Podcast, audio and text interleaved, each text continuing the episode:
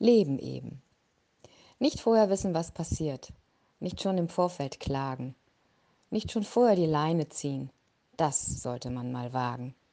Nicht vor dem Schaden klug zu sein. Nicht Chancen sich verbauen. Sich nicht verstecken vor dem Glück.